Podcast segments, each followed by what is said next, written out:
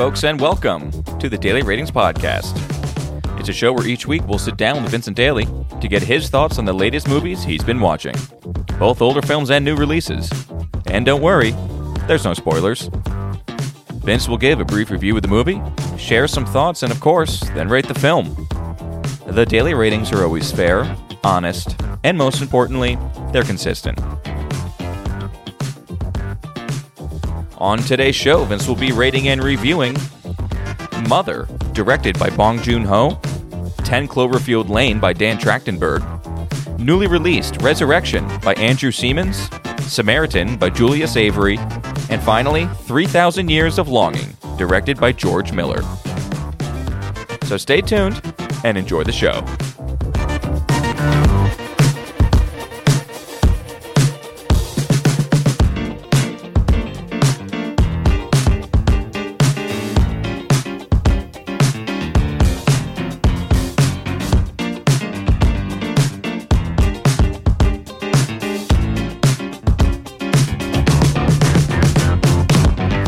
Vincent Daly, how we doing, buddy? Tommy boy, how's it going? It's, oh, I got my levels all wrong here. Uh, I'm doing, I'm doing well. I'm doing really well over here. How was your week of movies? good, good. Uh, week was I don't know. I was maybe expecting a little bit more heavy hitters, but hey, you know. I mean, Oh, okay. Yeah, yeah. I, especially, I was going back to Bong Joon Ho as a director. Obviously, George Miller coming back after Mad Max Fury Road. you know what I mean? So, but uh, you know, as always, I mean, not to sound like a broken record, excited to talk about all of these films. You know, even even the low points, if you will. So, Definitely. And there's some in here that kind of surprised me. There's some I'm excited to hear about. Mm-hmm. And uh, I think we'll get started there. Let's go back to. I got confused when he when he first told me you did Mother. I was thinking the what is her face with the uh, wow, uh, completely uh, uh, Jennifer Lawrence. yes, yes. And Javier, right? Yep, and that's uh, that's mother with a with an exclamation With an exclamation point. point. Yeah, This is. Mother, no exclamation point. Yep. Uh, this came out in 2009. It's Mother, and directed by Bong Joon Ho, who we have a very good, um, Mm-hmm. Good track record. good- with. very good track record. Yeah. Uh, excited because, you know, we're back again with this director. You know, we are two movies away from having every one of his movies on the ratings, which is exciting for me. I mean, if there's anything to the database element of the website, I would love to just cover directors from a bird's eye. You know what I mean? And what was the the earliest that we've rec- covered was 2003. Like, what's his span of movie making? Um, I think we we actually have to move earlier to cover um, the the remaining films in his filmography. The Okay. earliest was definitely Memories of a Murder, and then and then following that was Parasite. Uh, no, what No. am I saying? Uh, the Host is after that. I thought the host was before the murder one. Um, I'm pretty sure it was. It was uh, uh, Okay, Memories okay. of a Murder was before. Uh, But even all going around back, that time, 'cause that was- 2000s. I, I believe it was 2003. Yeah, and going yeah. all the way back, you said that there were elements through and through. You could see how Parasite, how he grew. Absolutely. And there's things in Parasite that are great, that are still great in his earlier films. Yeah, yeah, you read my mind because honestly, uh, looking at this director's trademark of stories around family, you know, that maybe seems a little Yes. loose, but Yeah, yeah, it really is. It's in every one of his films, and this being titled "Mother" is the same. Unfortunately, I think this is one of his weakest. Uh, Ah, okay. yeah, and and that's if if there was anything I was disappointed with this week, it was expecting to really walk away with a lot more appreciation for him through uh, yet another film that I haven't seen. Uh, this film, though. It's just it's it's it's lacking some it's lacking some electricity uh, that I think even the earliest of his films that we've covered uh, have you know Okay, so what is well? Where are we set here? What what um? Sure. How does the movie get set up? First? So, uh, you know, this is basically going to be, you know, family once again, but this time we are through the eyes of a coddling, overprotective mother. Uh, that is, of course, where the title comes from. I have to say, uh, this film, like I said a, a second ago, lacks some electricity, but it really does stay true to the theme uh, or, or his hallmark of being about family and being in a perspective of you know families stick together through the hardship. The initial setup of this is almost like a to kill a mockingbird. The son the only son to the mother uh, is falsely accused of the death of a young girl and the facts seem stacked against him. He most definitely has some sort of mental disability. Okay. um, he is very peculiar in how he acts, and worse yet, in the in him being accused of this murder, uh, he really doesn't take the gravity of the situation seriously. So when he is in you know uh, interrogations when he's in the holding cell he's making jokes of this and making light of it not understanding it it is making a worse case for him. I think there is a serious gravity to man, he's digging his own ditch, and his mother obviously wants to save him from that, and that's kind of the setup to it. okay. Um, Uh, as far as performances here, the mother I think is the the standout. Uh, Hye-ja Kim is is the actress's name, uh, and we follow her trying to prove her son's innocence, uh, but she doesn't have it all together either. Uh, she, you know, we kind of see a obsession form in her trying to prove her son's innocence, and that becomes kind of a spiral down. Uh, I Okay. think i- in in her performance, it was actually was actually very sweet. You know, she you you really tell she, she you know she's empathizing or or she's she's able to conjure these feelings of of uh, you know the huge love any mother would have for their son. yeah, that and kind- protective motherhood. Exactly. Yeah, yeah. Um, and but but I think in that you know we kind of see two sides of the story. We see the son in prison making light of the situation and, and again really digging his own grave you know it's he's making the situation actively worse for himself uh, in this in this accusation. And we see some of those maybe those peculiar ways of acting in a hereditary way. We see the mother not maybe having those same reactions, but acting very peculiar as well, and not not all together there.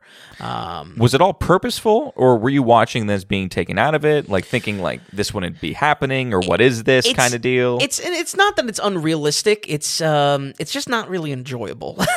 it's uh, Okay, the right. the especially around the son making things worse for himself. Yeah. uh, being held. That's where I want to get. To. When you're watching this, Yeah. does it does he feel like a real person who actually has difficulties? Uh, absolutely. Oh, okay, right. Um, uh, he, he's he, I, I wouldn't call him like a nerd or something like that, but he's just taking everything very lightly. Sure. And, again, if I if I could maybe give a structure to this, this is a To Kill a Mockingbird kind of setup that clearly he's not, you know, he's not what they should be pointing to. Sure. But the spin that this film and the plot gives is that he's almost painting himself as you know someone to look to for this crime. Right. So, it's just that it's the uncomfortableness of it, or it's just, and for those reasons that it's not actually fun watching or a good experience. It's watching. frustrating. Yeah. It's it's Okay. like uh, man, like you know, I'm, I'm how- rooted for the mom, you know, Right. but it's just like uh, I don't know, I don't know.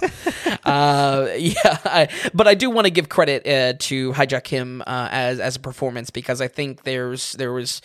A way that she could have played this, I think it goes to a a very good level uh, in her performance to uh, muster these these kind of motherly type of tendencies, uh, and then it's taken even a step further to kind of build in these hereditary little soft notes to her performance uh, that show obviously you know these these these kind of um, mental quirks come from somewhere Right. and i think that's that that was that was an interesting development Yeah, I like that. That's commitment. I like that. That's thought about. Um, exactly Probably. Yeah. exactly yeah Have we seen her before in his other films? By the way, i don't think so okay, because Um, he does like to use yeah repeat some of the same people. Yeah. Yeah, a- and surprisingly, we didn't see kind of the, the usual the usual offenders uh, of of who he kind of leans on as a cast, even with this being 2009, kind Yeah, of uh, yeah. mid stride into into his uh, into his film career. So.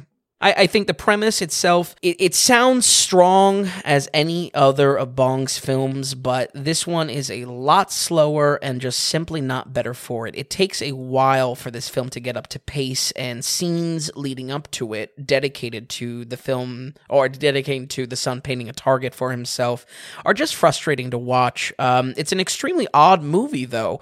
Much how we saw the humor was a little bit of a hard match for some of the grim reality in Memories of a Murder. Yeah.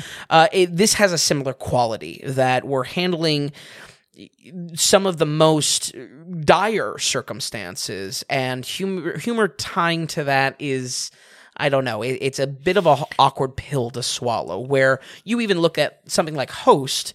Yeah, it's a creature monster movie, but there's a goofiness to it that that lends well. You love that. Yeah. Mm-hmm. Well, what we what we've appreciated him in the past and, and talking about him and even off podcast Mm-hmm. was his ability to kind of have that da- make that dance and Yeah. Mm-hmm. doing it sometimes better than anyone else because it's so tricky to deal with these topics and Yeah. then throw in comedy. So far, he has worked it out pretty well, yeah, uh, and, and even even in Memories of a Murder, Yeah, absolutely. It yeah. worked because the there's most some part. heart among the family of the police force. You know, that's basically the family in, Right. in, in Memories of Murder. so this Uh, did he could it have been executed slightly different and have it work, or was it just completely off? No, Um, It, no humor. It works no humor here. eventually. yeah, it is a little bit no humor here. Uh, Just Okay. because I don't know, in, in in a slight way, it feels a little tiny, tiny bit punching down uh, on the mental disability Mm, okay. aspect for like comedic laughs in Sure. 2009. Even that aside, it just the film just takes a while to give us a a significant hook that makes us want to watch more. And by that time, it, there's only like 30 minutes left. Uh, I think my you know uh, where I come away with kind of a, a a disappointing watch with this is I, it's a very good looking film. It has all the filmmaking qualities that I've come to love his movies for, but it's just sadly I don't think it's worth the two hours you know stretch. Yeah, it's two hours and nine down. minutes. Exactly. And it has to be a bit of a slow film, just what we're dealing with here. Exactly. And, and obviously that does add to the punch at the end because we are building with this mother's uh, obsession in, in trying to save her son. And that does take time to build throughout the film. But honestly, if we could just cut like a good solid 20 off of this, uh, you know, the, I, a lot of my problems would go away. And it's just, it's just that pacing is just not there for me. So uh, I, I think, um, you know, maybe this would be a, a good watch if you are, you know, similar to me, uh, looking to chip away at the filmography of of uh, of a director. Bong is definitely not going anywhere. We we haven't had a new project announced with him, but this is very much in line with his main releases. Uh, so I think uh, that's where this could get a soft recommendation for me. That it's about studying uh, his developments as a director because there really is, again, his trademark is hit. It's about family Yeah. about family. Uh, but but uh, uh, beyond that, I think for the average watcher, this this definitely this definitely is not going to be a, a solid recommend, and if anything, uh, you know, if anything, a pretty a pretty forceful pass uh, on, on what I would say. Uh, should you actually, you know, spend your time with this movie? No, I, I say this is, you know, spend your time elsewhere with some of his other wonderful films. yeah. Yep. Uh, we're gonna go ahead and give Mother a 39. Ooh, okay. The old Caine Mutiny. Yeah, is that right? Oh, I forgot what actually gave gave me. yeah, yeah. so that's burned. Yeah, 39. I mean, that's a low score. Yeah. That's really And I and I understand like you said, if you really just want to go through the filmography of this director, Mm-hmm, go for it. But otherwise, even if you're a huge fan of him, Yeah. I still think something like this then if it's that low, Mm-hmm. I, it's probably a safe bet where you can really skip it. Like Yeah. he's a great director for maybe they're not all amazing hits, but Right. watch some other stuff. Yeah. And I will say that it's, it's the least amount of things you said about you can see this in Parasite. You can see this in Parasite. This does kind of seem like a bit of an odd, Uh, odd man out. You're so right Yeah. because it, it doesn't maybe have uh, as much of that content, uh, as much as that tie back that he's known for as a director. And again, that 39 comes from a fact that realistically, are there worse movies than this uh, that would be given a 39? Sure, but I think there was a certain lack of worth itness. There was a lack of electricity that makes me say, "Oh, you got to watch this" or something like that. You know what I mean? Yeah, and it not That, many. that wasted time aspect is what I'm, you know, trying to. yeah, you walked away been like, all right, this. th- Mm, Yeah, I didn't need yeah. this. exactly. I didn't need this in the, the five movie stretch of the week. All right, so that's Mother with a little bit of a disappointing 39. Uh, that was 2009. Jumping ahead to 2016 here, we got a pretty early. We got a pretty uh, Oh yeah, new, newish. yeah new-ish list here. yeah. This is 10 Cloverfield Lane. This is Dan Trachtenberg. This was very well received. This Yeah. is one of the cult hit, I would say almost. you know? Yeah, but I think it's better reaching. I think a lot of people understand that this is a good one, Yeah, yeah. especially in, in the Cloverfield family. Correct? This- Uh, yes, uh, I have some notes with it. I mean, kind of nonsensical because, like, where is it now? But, uh, but sure. yes, it is. It is absolutely plainly in the Cloverfield universe, if you will. Right. Oh yeah, no, it is for sure. CCU. But 10 Cloverfield Lane here, 2016. We have John Goodman. Yep. What do we have? How does the story? How does it work in kind of this world? Yeah, uh, and I think um, my my focus for the review is definitely going to be that this film works so much on a level that it's apart from the Cloverfield fa- franchise. sure. uh, it is inescapable that it is. You know, this being the second entry, it's kind of a bait and switch that it's part of that franchise, but it is absolutely. You know, at a certain point, it is in your face uh, that it is part of that franchise. Right, right. So after the positive reception of Prey, I wanted to give this a shot for the director, do some more research about him. This Cloverfield franchise is definitely a mess. Uh, you know, the first film was a mild success, capitalizing on found footage type films of, uh, I think that was actually 2009, original Cloverfield, if Okay. I'm correct. This film is, is a totally different beast, and I think that's why it got a lot of positive reception uh, and novel still today. You know, it's very original as a story. Uh, this was a huge, huge hit for the franchise, and probably gave it a second life. You know, because I mean, I mean, I don't know anyone that was really dying on the sword for for Cloverfield. You know, I, I agree completely. I, I also agree with you that this stands on its own as well as a film. Sure. Like, don't worry about. I, I presume you would say yes, don't worry about Cloverfield or anything like that. right. I mean, if you want to watch them, fine. But you don't need. It's, it's not. It's you don't need to watch it to watch this film. Sure, yeah, you don't need to do the homework or anything right, like right. that. Yeah, uh, and then most of all, the third film, which was a Netflix release and apparently a late tie-in to the franchise, they kind of like hijacked the movie, Hmm. which there's actually some. You know, some thoughts that this movie itself was hijacked for how much, you know, the ideas of, Clo- Cloverfield as a franchise aren't really a part of it uh, until a certain point in the film.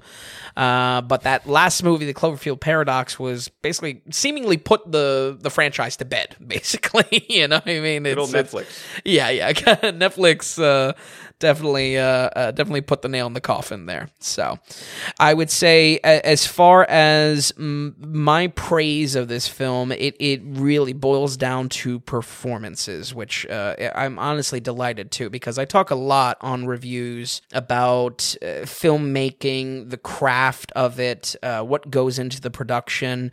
And sometimes I feel like actors and performances get kind of pushed aside. Uh, Mary Elizabeth Winstead and John Goodman are phenomenal here. Uh, really, really just a it's a tight little script, and they just get to pack such such small little emotions and, and tendencies into their performance. It's really impressive uh, for it.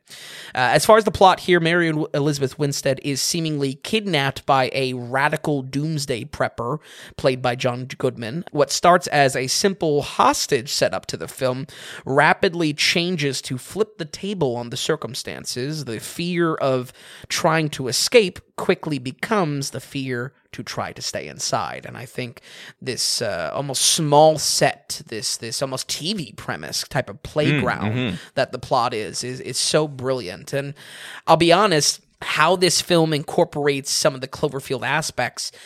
I feel it's like totally unnecessary, but it doesn't necessarily take away from the film either. If anything, going back to what you said, Tom, you know, you don't have to do homework for this, you know, and that's an that's Yeah, no, and honestly, honestly, if if the whole Cloverfield Lane or, or the whole Cloverfield universe Mm-hmm. stays alive, if the idea is we get these completely independent stories that barely touch on actually Cloverfield stuff or whatever, that's fine. If we're getting good content, Mm-hmm. Yeah. we just want to be like you know have different pockets of story. I mean, that could be cool. Yeah, yeah. To I guess to that extent, I mean, Cloverfield Paradox does continue that. You know, it's it's its own like little sci-fi story, and then you know, Yeah, that's it's poop though, right? Uh, I uh, yes, so from what I hear, Yeah. and there was a lot of chatter that it was you know online that it was like oh the death of the Cloverfield. That- That's Okay, kind of yeah, you know yeah, approximate yeah. nerd knowledge is how it landed on radar. So But getting back to t- tight script Mm. and also we're confined into an area. Mm-hmm.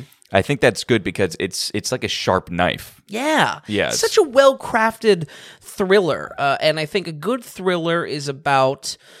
No fat, Mm, yeah. You no like, fat. Especially you, you love to like let's cut it where we can. Like exactly. let's let's and this only film good moments really here. doesn't have fat. You know, uh, again, my, my opinion is maybe the Cloverfield elements are the fat to it. But, Ah, sure. But as far as the setup of our two actors in the bunker Mm-hmm. and with this setup that she's kind of kidnapped by this doomsday prepper uh, but there's maybe something to uh, staying with this doomsday prepper I, I really i loved it I, it so much of the bunker is used as elements and tiebacks I, I don't think there's a single inch of this bunker that is not used throughout the film in some sort of strategic way or problem solving or um, to obviously for the thriller element to to bring up intensity to it uh, Right. and I think that's you know really it's it's a good hats off. This film is is simple, it's straightforward, and a perfect example of that's not a bad thing whatsoever. No, absolutely not. I, I I think both Winstead and uh, Goodman's performance here are excellent. Uh, you know, almost a th- this film isn't a must watch as a whole, but these individual performances are absolutely must watch. Um, Goodman is uh, unstable. He is showing his twisted lens. He sees all events and relationships through. Uh, I think there is a villainy crafted here that it's not through monologues or expositions, but it's in reactions. He'll suddenly call Winstead, "Oh my my sweet little princess," and like nothing will be done, but you know she notices it. We notice it as the audience, Yeah. and what we're taking notice of is like, all right, he sees things in a very different way, you know, and clearly not the real way Right, either. right. So, uh, it, it- it's it's just such a man. Goodman's performance here is. I, I don't know. Um, uh, I wouldn't even call myself a huge fan of him as an actor. Uh, I respect him. He's, Yeah. he's he's been a lot of good stuff. Uh, but this is just like wow. He really put time uh, into understanding the script and understanding the dynamic. You know, this feels like almost like an acting workshop in a way of how much they have subtleties towards each other. Yeah, would you say that he really he made this character his own? He thought about it. He goes, you know, and he brought it to life, kind of on screen. Absolutely. he took it on. Yeah, And he can say, oh, what, what are you going to do? You know, it's a doomsday prepper. You know, you just make him crazy. No, I mean, in lesser hands, Mm-hmm. it would be delivered through clumsy blocks of text or blocks of dialogue. Right. Uh, in this, it's through their their almost their chemistry within the bunker. It's it's it's very interesting. I'll say I just happened to watch this relatively recently. Oh, yeah? hmm and I was impressed by his his facial expressions. I think tell a lot as well. Mm, Yeah. Those those really hint at this guy is like you said, slightly unstable. Sure, yeah. Some of his the way he smirks or when he does, or even his eyes and what he does with his mouth. Sometimes Mm-hmm. it's just like, oh, this guy kind of looks like someone you don't really want to spend some yeah. time on the sidewalk talking to. Like just keep on Sure. walking a little bit. for sure absolutely. Uh, and, and furthermore i mean i think winstead does a, a great job. I'm a big fan of her. Uh, obviously scott pilgrim has a, a soft spot in my heart. Yeah, Uh, but uh, i really do enjoy her as an actor even even going into um, birds of prey. Uh, Oh, Harley she one of the main? Yeah, she's one of like yeah, she's one of the the vigilante superheroes, and I, I just enjoy her a lot of stuff. Uh, here, it's a it is a textbook for me at least perfect horror protagonist. She is scared all the way through but that does not take away from her competency as a character. She's smart. She's attentive where it needs to be. And again that definitely plays into the game that the plot has to use every inch of the bunker being a limited space. Yeah. but how do we how do we create a thriller out of this limited space? And she she leads it perfectly as a as a protagonist there. I, I, I would say, you know, I, I can't talk too much about spoilers. Can't talk about anything about spoilers. it's not, it's not the game of the rules. Show. Yeah, that's not the game of the show. You know, this film definitely, you know, one hundred percent. I cannot say. Can't be completely oblivious of Clo- Cloverfield. You definitely don't need to do homework for the franchise, but you do kind of have to have a vague idea of what's going on and. You know, what I mean, the, the franchise. I don't know. When I watched it, it was I don't I don't know really anything about Cloverfield. Really? Okay. So when I watched it, I was just like, okay, yeah, all right, that's the Cloverfield. All right. you know, Okay, that's all like- right. But acceptable from from from your perspective, kind of just coming in not Yeah, I caring don't know if- whatsoever about the Exactly. franchise. Yeah. Okay. Oh, yeah. That's yeah. good to hear. That's As good far as the movie as a whole, or the Cloverfield bits. uh, the Cloverfield bits of it. Yeah, I mean, I was just aware. I literally, really knowing nothing, I was like, okay, this is all right. You know, Mm-hmm. This is sure. fine. Yeah, I get it. yeah. We're in the Cloverfield universe, and that's all you really need to know. Exactly, Yeah. and and that's where I feel like it's it's it's tacked on uh, in, in such a way that's like uh, we have our normal story, and then then suddenly the switch is turned on, and now we're in a Cloverfield movie all of a sudden. Uh, it felt just very tacked on. I mean, that that really was, was Right, what right. my my feelings of it are. So I can't say I hated it because I enjoyed the scenario of the main plot so much. But yeah, I, I, I knew the praise of this film focused on how drastic of a turn it takes, but I come away from this rating. I walk away with this film saying it is memorable, saying it is worth your time for the core of that plot, uh, the core of what is going on in the bunker and between our two actors, and and really a positive rating for this. We're gonna go ahead and give Ten Cloverfield Lane a seventy-two. 722. Yeah, definitely good. Great score. beats out Prey, uh, and I'm excited to see what else this director can do because uh, you know I, I think he's got a he's got a sharp eye and uh, and definitely a, a sense for unique uh, type of premises to films. You know, even if he's you know kind of coming in halfway into franchise, uh, basically this this is the same. If he with does a good, if this, if, if this is his reputation, Yeah. fine. the franchise saver. franchise saver, absolutely. Yeah, Because that way, if, a good some- reputation if something looks like it's shit, and then it's like, well, hey, oh, Dan's coming back for another one. well, we got to go see this one. oh, then. you gotta see Dan. Any Lost vibes like Hatch, like Jack and Oh. Locke? No, okay, that's a no. Because you just thought about it now. Oh yeah, yeah. I uh, I definitely didn't. That definitely didn't occur to me, but. You know that's a soft spot too. and, That's what I was thinking about Correct me if I'm wrong. Isn't JJ the first Cloverfield? Oh, is Oh, I think again, it's, I don't know uh, anything about. it. Yeah, I think it's. Re- it's, it's Oh, off it's, the it, is, radar. it is his uh, production company, maybe. I think so. Yeah, I, I think it's all connected. So Uh, just to remind people, I don't know, just for uh, people who are new to the podcast or c- came in recently, I heard one comment about a score Mm. the, the other day. And I think it's important to also kind of go down like 72 means that this is a pretty good movie. a good movie, well worth your time. Yeah, we're not. you This is not no seventy-two on Rotten Tomatoes or something like that. Right, it right. totally is much more meaningful than that. Where Yeah, yeah. sixties are good movies, seventies are very good movie, Mm-hmm. 80s are great. If not, make time to watch it. you yeah know, because and then like we say eighty-five and above is a must. is a you know. must watch for most audience or basically all audiences movies to see before you die. Mm-hmm, Um, so seventy two is right in there, and this is a very good movie basically. Yeah, absolutely, absolutely. Okay, so we're gonna move on here, and this is I'll tell you what we're gonna throw this. We're gonna throw in the new. I don't know. What, what do you want to do? it's your call. I watched it streaming, so But it came out within thirty days, right? we're in the 30 days. This is a new rule we're we're implementing. If it's within 30 days, it's a new release. So, listen, I can benefit off of that. I can. I can, I can Well, this is perfect because the, the honestly the music's not playing right now anyway. So I'll tell you what, we're gonna throw this in the old bin. okay, and we'll all try to fix that. So we'll just throw it off to this. Okay, so this is we're in tw- 2022. Uh-huh. I'm now taking this off the new release. The new release. It's done. It's done. because this came back and this came out in what July. Uh, yeah, late July. Okay, okay. So this is Resurrection. This was a I don't know. Maybe you can find it in some theaters, but I'm scrapping it from the new releases. He's cutting it from the new. But yeah, it came out in late July. This is starring Rebecca Hall and Tim Roth. It's directed by Andrew Semans. Resurrection. What do we have with this film? Yeah, so uh, this is a uh, very, very psychological horror. Uh, I mean, heavy psychological emphasis around it. Um, slipped through the cracks with End of July, with a few. Uh, Vengeance as well was another one with um, forgetting his name, but the guy from The Office. Yeah, I, I just wanted to return to these, and I may return to some of those other ones just because they're they're smaller indie films and. I didn't get around to it for the juggling act of, of these main releases, but that doesn't mean it's not worth your time. And Resurrection, I had a lot of curiosity with.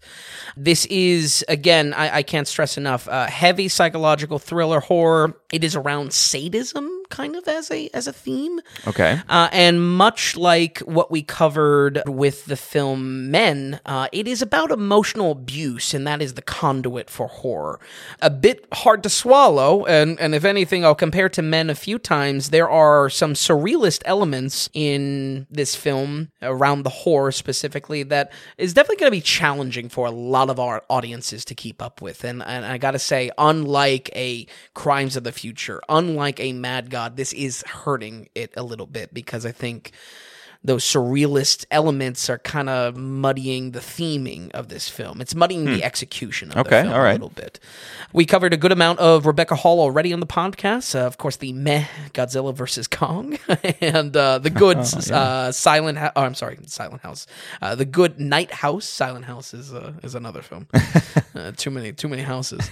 Uh, she plays a single mother. Once again, another mother. Uh, a maternal episode, who s- seems to be kind of functioning in a crisis. She's functioning in crisis mode. Uh, it's very weird. Okay. We kind of already A little manic? Yeah, we enter with her being disconnected and then suddenly you know on 11 uh, and specifically around her daughter and, and, and some and some very select areas of her life uh, but then she kind of you know basically shuts off after that she's certainly successfully successful in her life but she is relentlessly haunted by past trauma that is destroying, and I mean destroying her sanity in present day, uh, and destroying maybe to the point of the film her relationship with her daughter as well.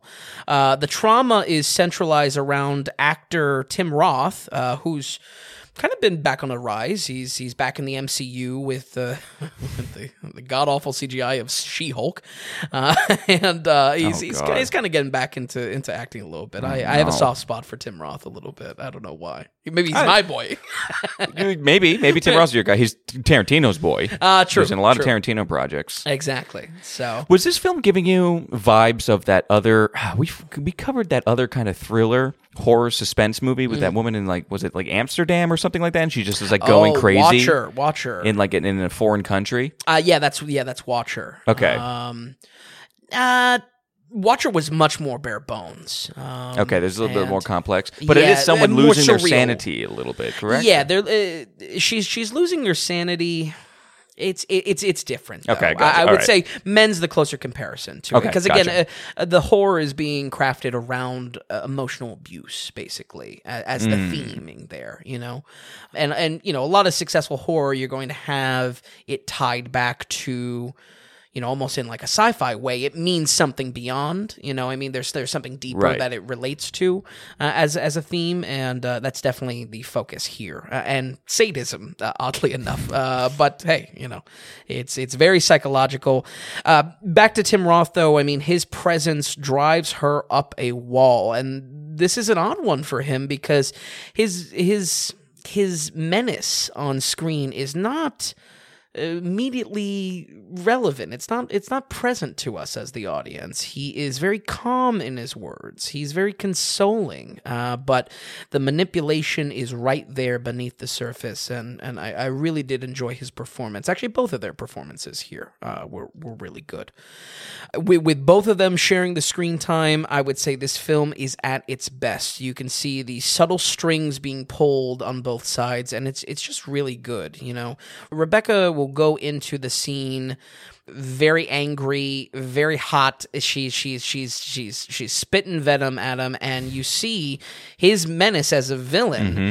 not necessarily come back and, and and force her into a corner. It's to diffuse her and unravel her, and then you know, kind of kind of Okay, make sure. something out of it, and almost you know again that that's where this this manipulation kind of comes into play, and it's it, it's it's wild. I mean, their relationship you you see, and it's like, would anyone do this? But the film, I think, has a lot of success in selling that he's got a he's got her wrapped around his finger. Mm-hmm. You know, in, in in more ways that are Emotionally controlled. Exactly. Yeah. Uh, and, and, you know, again, I think that's the the good fundamentals there. Where it may lose some audiences, where that relationship uh, is more surreal, where the horror is added to that, and trying to make more of a surreal type of, you know, lack of reality, lack of, uh, you know, uh, more blown out elements to Right, it. right. Uh, honestly, I, I, uh, most of all, the emotional performance here is equally impressive and intense. Uh, there really is some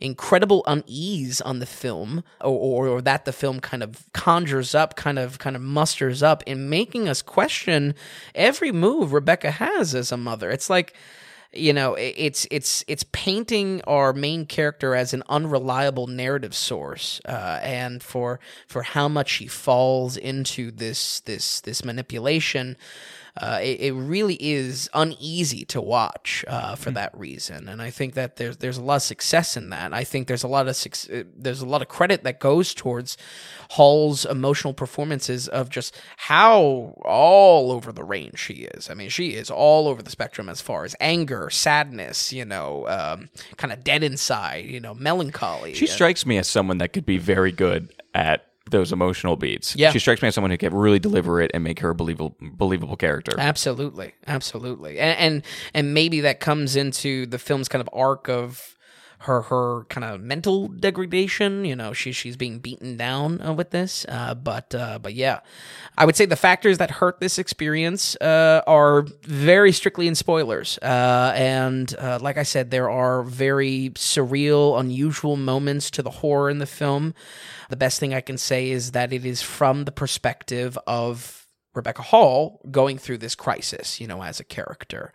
I'll end with saying, you know, this is not a movie we get a lot of answers with. Uh, again, not to over Just like yeah, exactly. Just like Men. Exactly. Um, surrealism in men. You know, especially on kind of a further reflection, one more rewatch under my belt, I can maybe theory craft a little bit. That's not the point of these reviews, but I think very similarly, what what really puts these films almost identically in the same spot for me is that it's taking these these relationship horrors making them actual horror. And i think what doesn't stick for me is that jump to actual horror because the jump is to make things as out there and shocking as possible. And i don't want to use surreal again but surrealist you know i mean when it comes to it. Yeah, was it almost the fact of you could have had like pick a lane basically? um I'm gonna have to talk about it if, I- if I go any right, that- deeper. that's yeah, fine. But it- was it Uh, almost it's- like you it's had just a- out there? It's, just okay. very out there. So at at some points, it's like you're watching an emotional thriller Mm-hmm. or emotional drama, and then other times it's just like okay, now we're just watching a horror. Sure, exactly, and and, and I think uh, maybe, Maybe the balance balanced. Uh, yeah, and it's I'll, I'll use this as a comparison. You look at The Shining Mm-hmm. and the themes of the emotional abuse in The Shining within you know uh, within Jack Nicholson's family. Uh, that is well blended with the actual horror that's always present. Where with Men and definitely with Resurrection. The horror, when it comes out, I can definitely see where they're trying to tie with it, but it's just so out there I, I think for a more passive audience, someone that may be not super engaged with this film, they're going to see this and they're just going to turn it off. They're going to say, "What the hell is this?" You know? Okay, gotcha. Uh, and, and Men and, and Resurrection definitely have that kind of there's there's Vibe. lack of yeah, yeah Yeah. there's a lack of connective tissue between the two. So, but uh, I I would say certainly cut from the same cloth, and and and so much of the film is not literal, and that's and that's where again with my men review I was positive on it. I'm I'm fairly positive on this as well, and if anything, I come with the exact same feeling that they tackle similar similar type of themes. I think I slightly like this one better, but Oh, really? both have kind of different stumbles towards the end that really landed in the same spot for me as far as a rating. We're going to go ahead and give Resurrection a 69. Okay, 69. You know, it, it's tough when you have these films that you can't really talk about, but that's interesting because Men, I you came pretty positive with. Yeah. Dissatisfied with the ending, correct? You were Yes. wanting just a little bit more. Bingo. And you're not someone who needs a Hollywood bow on things. That's No, definitely not you, no. but it was still like, what? Yeah, That exactly. kind of deal. It's frustration. Yeah, Which isn't yeah. good. You don't want to leave it. Exactly. You're frustrated for that reason. And I think uh, maybe this ending wasn't frustrated, but then was also lacking some of the I don't know the follow through that men had. It really did, A- sure. and and especially both having the same theme. It, it, I kind of almost couldn't escape. Was this? Were they made at the same time? It's, it's it's weird. Sometimes you get that in film and movies that similar type of stories will come about. I don't know if it's like a script getting tossed around and then people make their own script out of out of maybe taking a peek at another script or I, I don't know. So It's interesting how similar it was, though. yeah, it- and and you know within the same year, so I don't know. It's apparently Yeah, Men did come out this year. emotional abuse horror is is is you know, all the rage. so Well, okay, that's that's Resurrection was a 69, which again, uh, good By- movie still. yes, exactly. Still, there's still definitely enjoyable elements that you had to give it that score. and even though we put a lot of credit into the the 10 spots of 50 60 70 Yeah. in reality I I think it's it's good to to say, I mean, it's only, you know, a couple points away from something that I was almost nearly completely raving about, like 10 Cloverfield Lane. Yeah, very Lane, good film. You know? Okay, very cool. All right, so that's 69 for Resurrection. Now let's step into the. Um, There we go. Yeah. the lights are on.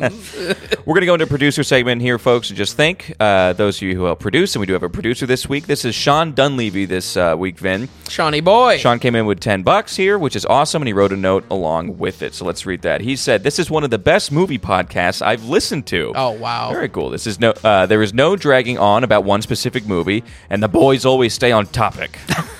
Which we try to. We, veer we sometimes. Try. We definitely veer. Uh, but we definitely try not to drag, that's for sure. I really enjoy the strategy and criteria that goes behind the ratings and reviews. I find them to be truly fair, honest, and consistent. Wow. That's awesome. That's He's what we try to do. us. he is plugging.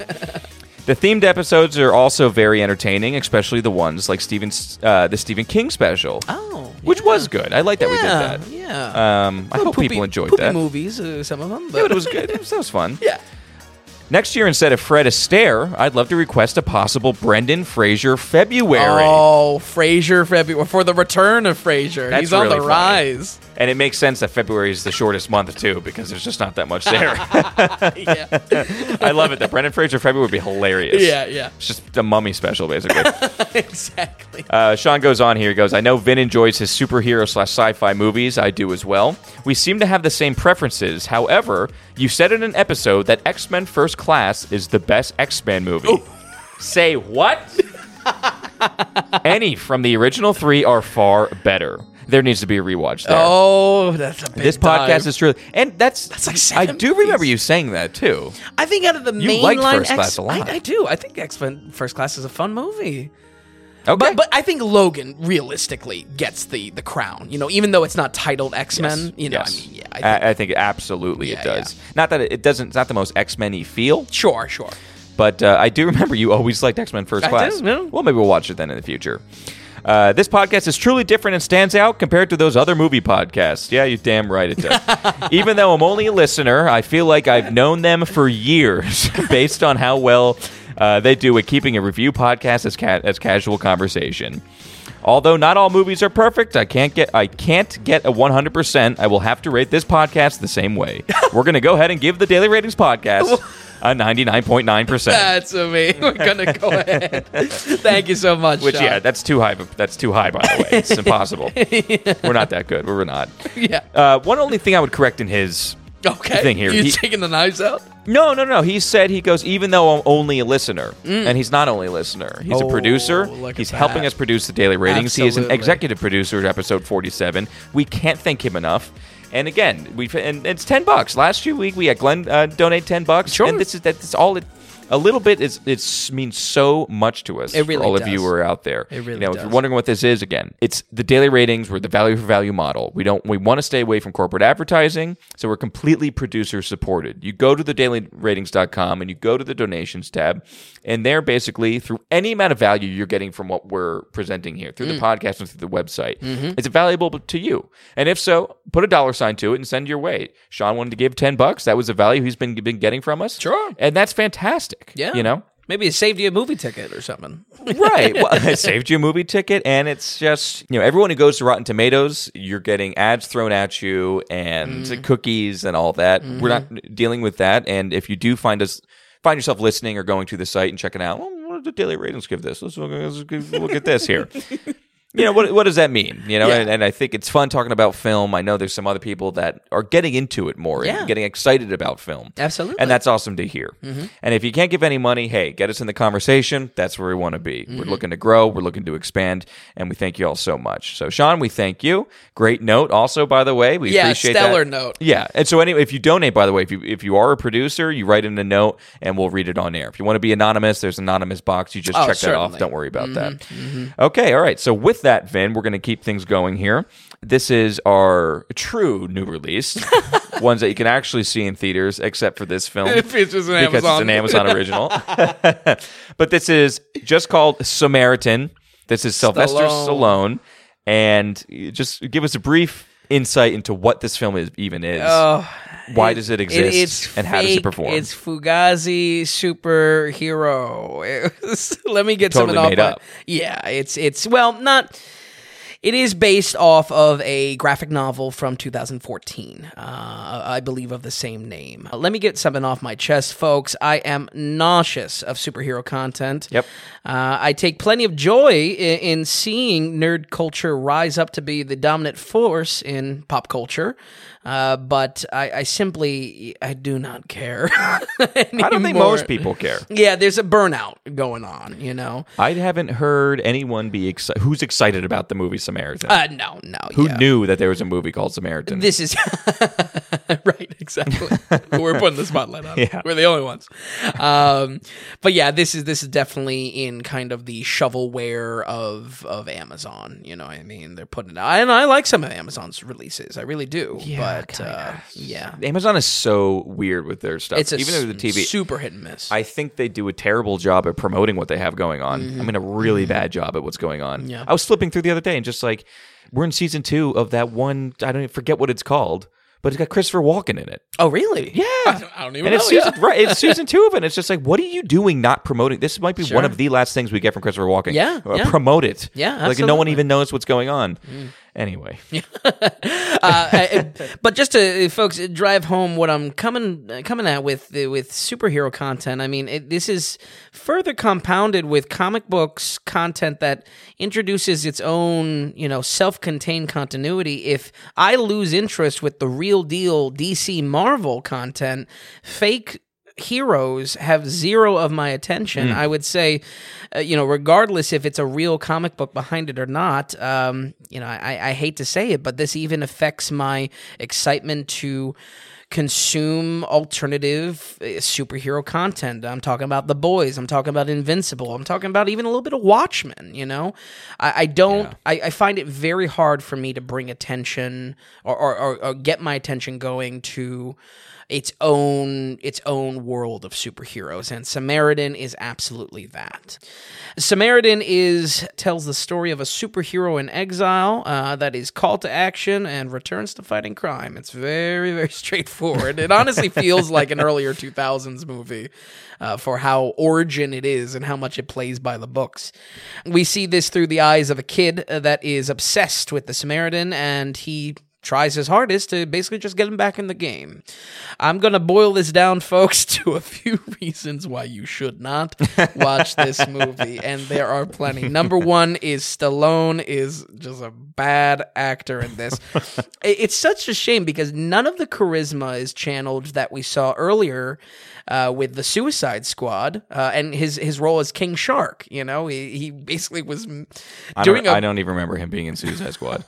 Well, he's a CGI. He? He's he's the big shark dude. I don't even think I knew that. He was the shark. Yeah, yeah. Oh and, my and God. the thing is, what's what's great about it is he's doing almost like a bad impression of himself. You know, he's doing an impression of people doing a bad impression of Stallone. That's funny. it Yes, is, it and he was really one of the best parts of that film. Uh, all of that charisma is gone uh, in this film. It, it doesn't help that the Samaritan has kind of low tier Superman powers, so he, you know, scenes will be he's he's getting peppered with bullets or something, and it just looks so visually boring because clearly the CGI is being added post post production, and I I have no idea what the directing of Stallone was, but it was just like walk forward and look badass. I mean, there's just nothing done to Oh, the things thrown those. at him. Yeah, and it's not in a good Superman way where it's like, wow, he really can stop a train or something like that, you know, or stop a, a Right. speeding bullet, or I don't know, I don't know what the what the old Superman quotes are. I'll have to watch the Christopher Reeves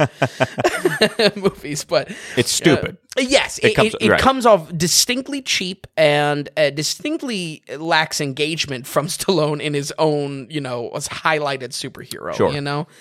Speaking of cheap, is cheap bad action. Uh, there are just so many cuts from hits. There is also just uh, more wannabe Marvel kung fu, which is already bad as as something to emulate.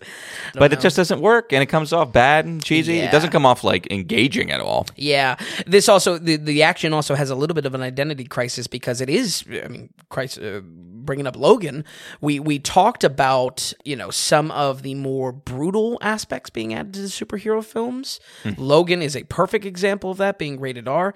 This has, Yes, you know, you have been. This is your train, man. You are trying to steer this train, and no one else is on it. right? No, one's- I mean, I agree completely. I think I think the people agree. Yes. I, I don't know why they're not making a movie. They're so afraid to yeah, um, lose at the box office. yeah, yeah. But oh, Uh, man, and, and this is streaming, so it's like I don't know, roll the dice on. You know, a super bloody oh my god, look, look at the boy. That's what I mean. Yeah. th- th- Uh, and Amazon it's- as well. I think that's a great. but it's you made a great point in the beginning Mm-hmm. where it's just like you put this shit out there and Mm. it makes me less interested in the good stuff now because we're over we're just we're flooded it is Yeah. oversaturated with this Yeah, stuff total burnout. what the hell is his name with the nose um good friends i just he's he's paired with vince vaughn owen wilson owen wilson is in a new superhero? kind of superhero-ish Oh, wow. yeah Get him. where look, and his character looks like he's trying to be like an Iron Man knockoff or something Oh, like that. It's okay, just, it's okay. just what is going on with all this. Yeah, this alternative content, I mean, believe me, you have to jump through hoops to keep up with DC and Marvel. Why the hell should I care about anything else? You know what I mean? absolutely. Yeah, Uh, but anyway, I mean that that's that's that's you know a side point. Uh, my my Right. what I'm keying into with the action is that the film tries to have safe cutaway Marvel kung fu, but then also has to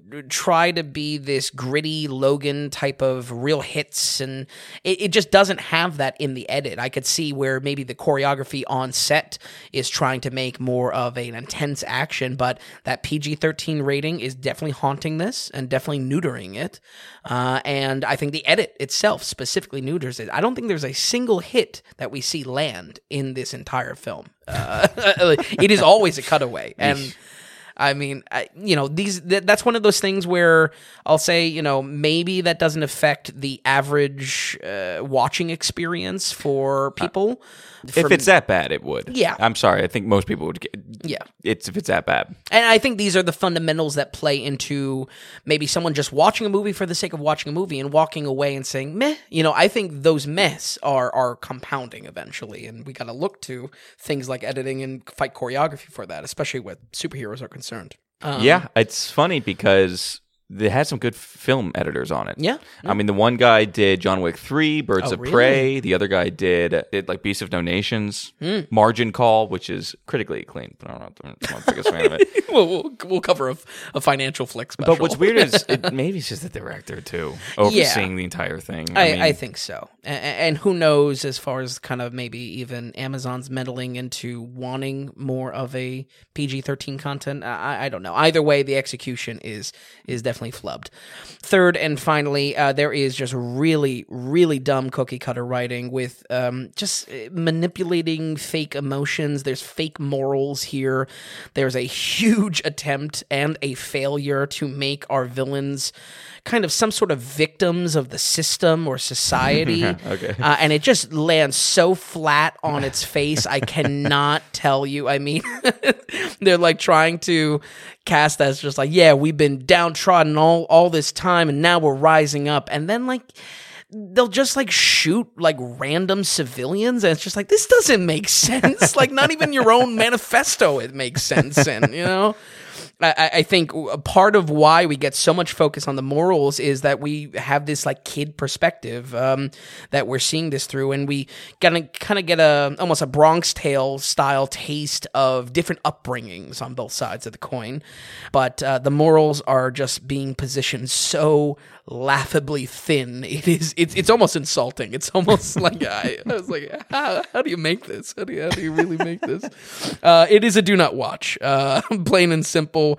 I mean, many folks at home, Tom, it Hmm. may be cathartic to hear me really tear into this thing, but I'm not going to spend much more time with I don't it. think there's any need. Yeah, I think uh, don't waste your time. And realistically, I don't think it was on even anyone's radar to waste the time with. it's on anybody's list. Yeah, we're gonna go ahead and give Samaritan a twenty-five. Yes. he loves. you love the low ratings. And for folks at home, twenty. If you're new, if you're new to this podcast, Yeah. twenty-five is a bad score. yeah. Uh, I love it. I love it. Uh, and I don't think it was on anybody's list. I don't know who was asking for this film. I don't know who was excited to see this film now that it's out. We cut Resurrection from the new releases, but but Samaritan got the spot. it's just like so dumb. It's just Yeah. stupid. yeah. It's just bad. It's just bad all the way. It's just and and you're releasing it like days before the Lord of the Rings release. Oh, true.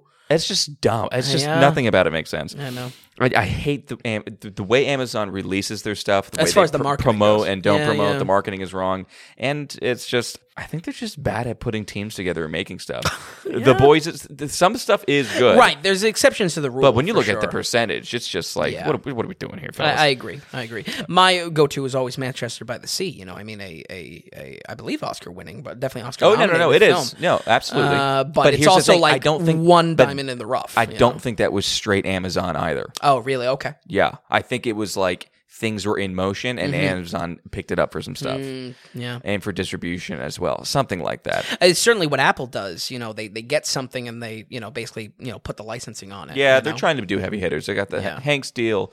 Martin Scorsese's next film is Oh, really? an Apple thing. Yeah, yeah. Oh, back to the depths. I gotta get that. Gotta get that Apple ID out. Don't know where the password is. Can't reset the password unless I got an iPhone. It's so bad. Okay, all right. So moving on to our last film here, folks. This is again new release. It's in theater. This was in actual theaters. Yeah. This is Three Thousand Years of Longing. Kind of seems like a cool film. Yeah. Uh, set it up for us, and how was it? So yeah, this is George Miller's return after the immensely successful Mad Max Fury Road. Absolutely. Uh, and I, I would, I mean, I, I don't throw around masterpiece, but Mad Max Fury Road was not only a return to force for his own franchise, but also the definitive Mad Max experience. So, uh, really, so good. Yeah. And to have a movie like that made so recently, Mm-hmm. it's just very, it's just very not in character with what we've been getting. Uh, yeah, it was such sure. a treat. It was such a Absolutely, treat. yeah. And, and and George Miller is also a director that he's like Ridley Scott. I mean, he's getting up there. Uh, so or maybe Cronenberg as well. You know, I mean, these are Mm-hmm, sure. you know they're they're getting up there. So you don't really realistically know how much of a how many more films they're going to be you know directing, producing. So I, I really wanted to give this one a spotlight. And in addition to lackluster new releases like Samaritan. However, lovers of Mad Max Fury Road, this may not be a hit for that group because it is very romantic, believe it or not, uh, and it plain not plain just may not hit for general audience as well because it's pretty unconventional. Um, we our two main stars are Tilda Swinton and Idris Elba. Tilda Swinton plays an academic uh, with a overactive imagination. It's kind of introduced to us as um, traveling to Istanbul for a conference among peers. Uh, she stumbles into a mythical jinn, a genie. With three wishes and everything, and phenomenal cosmic powers, to quote Robin Williams. Uh, but uh, Idris Elba is that jinn. He's that genie. Uh, Really? yeah. So he's like the Shaq in. Sh- what was that movie? Not Shazam. What the hell was that Wait, movie? is it Shazam? Wait, no, because Shazam is a show now, isn't Oh it? yeah, on it's- it's- Amazon. no, no, Shazam is the is the DC movie. Okay. Oh, okay, okay. Boy, this was more superhero than I thought. this episode. what the hell was that Shaq movie in the late Uh, nineties? yeah, I think it I think it might might have been be called Shazam. Shazam as well. In which case, we're highlighting a new lawsuit for DC and Warner Brothers. But, but yeah, uh, right. Yeah. Idris Elba plays a black genie. yeah, Okay, all right. So this is Will Smith in the newest Aladdin, and this is also Shaq Oh. and Shazam. he does such a better job. He does such a better job than Smith. But yeah, Sorry, not to derail it. right now. no. Uh, these these three wishes. I mean, it is beyond the wildest dreams. Tilda's character is a skeptic, though, and and wisely wants nothing to do with the genie's tricks. Most of the story is told in flashbacks of the genie's life for previous owners of his bottle, and. I would say one of the more interesting things is that there's it's it's almost a it's it's a very meta script in the sense that it, Tilda Swinton's character is talking to this genie, knowing the entire history of every genie story being a cautionary tale of you know the monkey's paw. You don't wish for you what you really want, or you're going to get you know it's it's going to turn out to be not what you actually desire. Okay, all right. Uh, so there's a there's a really interesting premise to the characters here, but unfortunately, we we get lost in these um, in these backstories with the genie. Uh, there are three mini stories stories before we get into the final act of the film, which is what uh, Swinton does with the with the the genie's wishes. The pacing is just uh, critically, critically hurt uh, with these flashbacks to the genie's life. I would say these smaller stories, uh, I, I don't want to call boring because I feel like that's really just a huge insult to the immense style this film has. I mean, this film It sounds bonkers. Yeah, well, Is it? it's a little boring. It's bo- it's bonkers, but it's a little boring. oh Yeah, wow. yeah. Okay. Uh, and and I I really don't try to use that word because one subjective, very subjective, boring, uh, but also two, I think that really spits in the face of you know the the love of the design that Miller is putting in and Miller's team is putting into this the same love that went into all those wonderful visuals in Mad Max Fury Road the, the car design the the costumes all of that is here It's a good looking film. it is a very good looking Okay. film, but it just the execution is it's it's a little boring and it's a little unfocused. Um, most of all, I think uh, the the most critical I will get with this is that we have such a unique premise that Swinton's character again knows all of what a genie is and is totally skeptical. She doesn't even want the wishes, you know. Uh, She knows it's going to end bad. By the time that we get to her actually wanting to do something with the wishes, it's it kind of throws that out. It doesn't tie back to that at all, and and instead just kind of just kind of fizzles for the rest of the film. It's very odd. Um, it's kind of okay. oh, go ahead. This no, it sound the movie sounds weird. Yeah, Like what you're describing, I could barely put together because at some point we then these flashbacks that Mm-hmm. they have nothing to do with Swinton and have everything to do with past other people's wishes Yeah. from the genie. yeah, yeah. We we jump into three separate stories. I mean, is that The only- annoying or is that like well, that's the only fun Um, part we actually have in the film? Well, I, I uh, the first story is definitely the best, and we have a lot of fun because Okay. it's told like you know uh, history before history type of stuff. You know when this djinn first came about, and, Oh, and there's cool magic and there's there's excellent design, but it all eh, there, there's just such a stop start. You know, there's just a, a jerkiness to the film, and, Mm, okay. and and Swinton's you know interest in hearing these stories is that she doesn't want these these wishes, so the genie is trying to convince her, uh, kind of telling a sob story, if you will. You know what I Oh, okay. mean? Yeah, yeah, yeah. Of just like this is where you know I, I I've never been able to fulfill this basically uh, for the three stories. So. oh, okay. But again, the structure there is too jerky. It's too stop start, too abrupt. I guess would be Yeah, I think that- that would- to it. okay, I can see that. Um, and we're only dealing with an hour and forty eight here. exactly, and, and to call an hour forty eight more. I mean, what do I? You know, Especially with- especially with chop thirty minutes. Yeah, I know. No, it's it's I know. I'm real torn on this because I, I believe me, I was going in. I really wanted to like it, but um, it's just it's just it's just a little bit of an oddball. Um, like I said, for the fact that Swinton's character actually recognizes the the cautionary aspect of all genie stories and then that's not really tied back to for the conclusion of this film and there's no cautionary aspects to her and what she does. Uh, i had i had just said there was just a real big disconnect and i feel that the film just kind of fizzled at one point and it really upsets me because i I do not think this film is uninspired. I feel like this film is, in ways, a visual feast in, in, in a lot of sections of the film.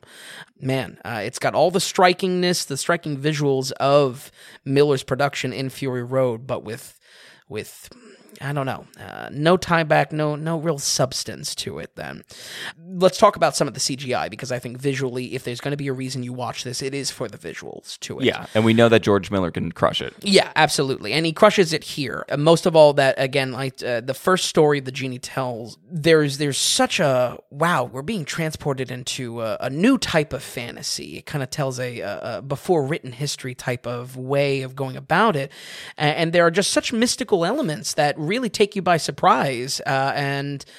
Uh, I I think in these individual stories there is wonderment to that mystical mystical elements. Probably one of the most jarring things for me is that when Swinton and other characters are experiencing the magic of Idris Elba, there's no reaction. There's like it's it's almost like they had no idea what was going to be happening CGI wise. They they they were given no advanced warning of what they had to be reacting to. So as you're watching, something just seems off a little bit. Yeah, A perfect example is um, very early on the film when when when the when the djinn is released uh, and it's in Swinton's hotel room.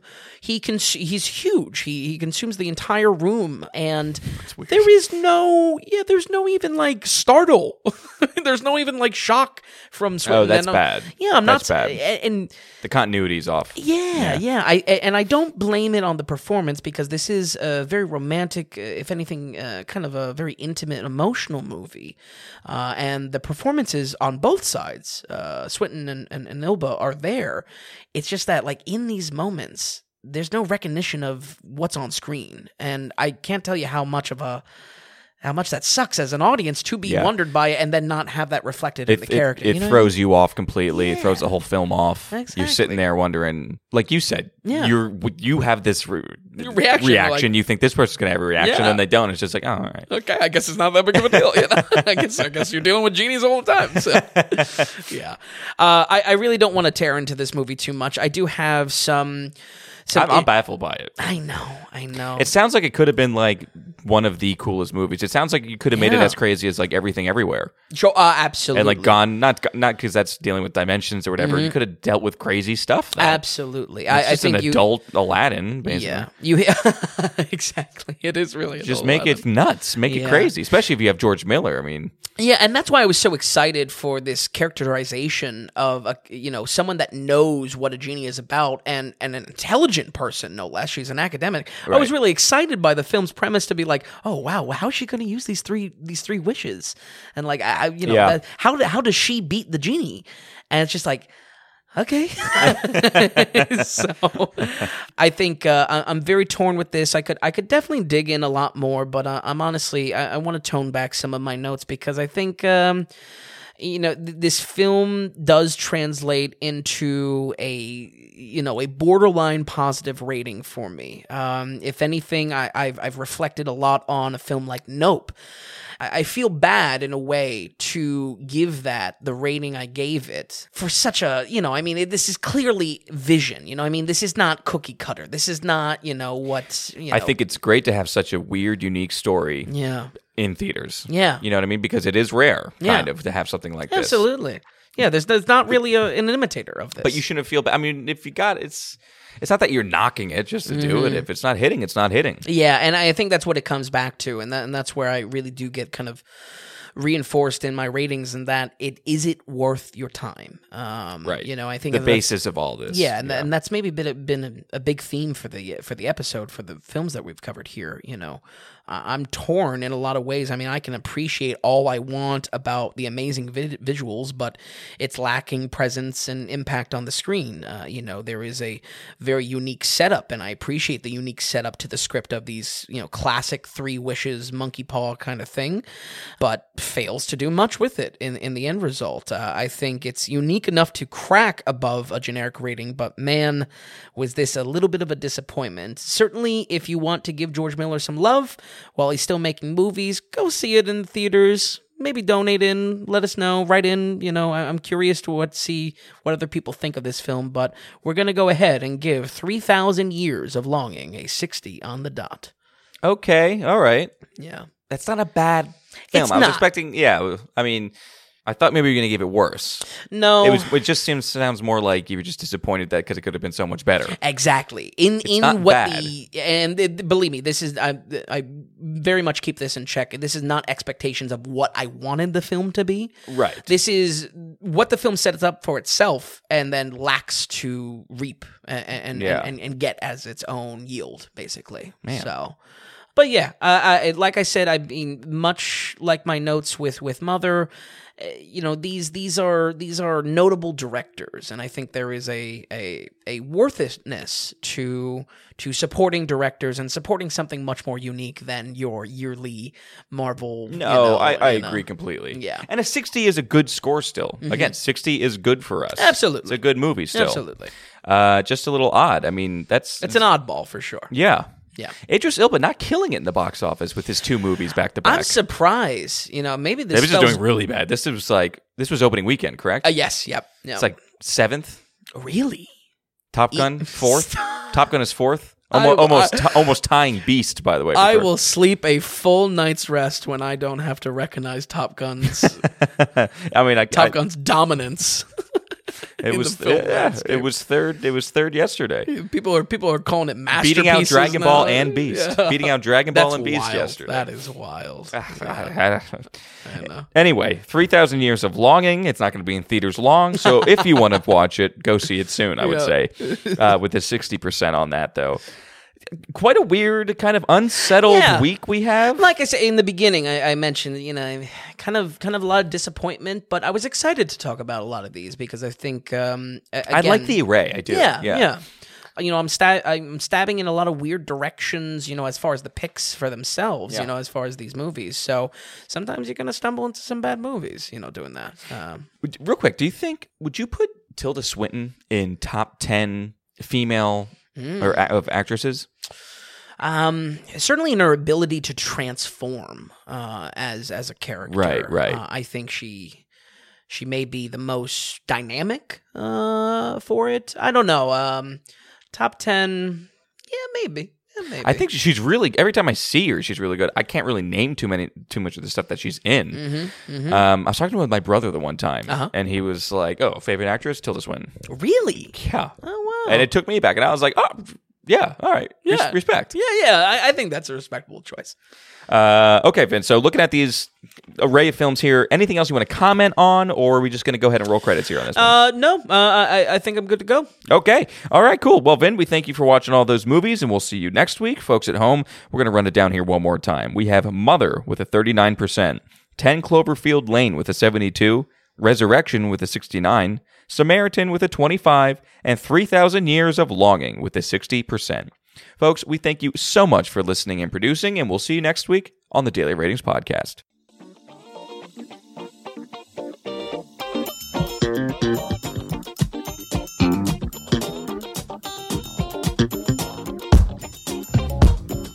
If you enjoyed the podcast, if you would, give us a good rating. Or tell a friend about us. If you're wondering if a film is worth a watch, or if you'd just like to see more movie ratings from Vince, be sure to stop by thedailyratings.com, where we have our ever expanding catalog of films. Also, if you found value in the podcast or our site, become a producer and go to the donations tab on thedailyratings.com. You can donate whatever amount of value you feel you received from us. We're looking to build this into something large and great, but also be independent from those corporate sponsors. So we greatly appreciate any support from you all. So thanks so much, and we'll see you next time on the Daily Ratings Podcast.